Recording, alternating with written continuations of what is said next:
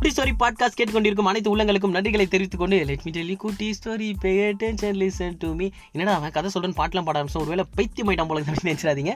ஒரு கலந்துரையாடல் இருக்கட்டுமே அப்படின்றதுனால அந்த மாதிரி சொன்னேன். ஸோ சக்தி குட்டி ஸ்டோரிஸ் உங்களை அன்புடன் வரவேற்கிறது. இன்னைக்கு நம்ம குட்டி ஸ்டோரியில் என்ன ஸ்டோரி பார்க்க போறோம் அப்படின்னு சொல்லி கேட்டிங்க அப்படின்னா ஒரு ஊரில் வந்து ஒரு மரம் மரம் இருக்குது வேப்ப மரமா புளிய மரமா அப்படின்னு கேட்டிங்கன்னா ஏதோ ஒரு மரம். பட் ஆனால் அந்த மரத்தில் என்ன நடக்குது அப்படின்றது தான் விஷயம். ஒரு மரம் இருக்குது அந்த மரத்தில் பயங்கரமாக இலைத்தலைகள்லாம் இருக்கும்போது சுற்றி இருக்கவங்களும் இந்த மரம் மாதிரி ஒரு சூப்பரான மரம் பார்க்கவே முடியாது.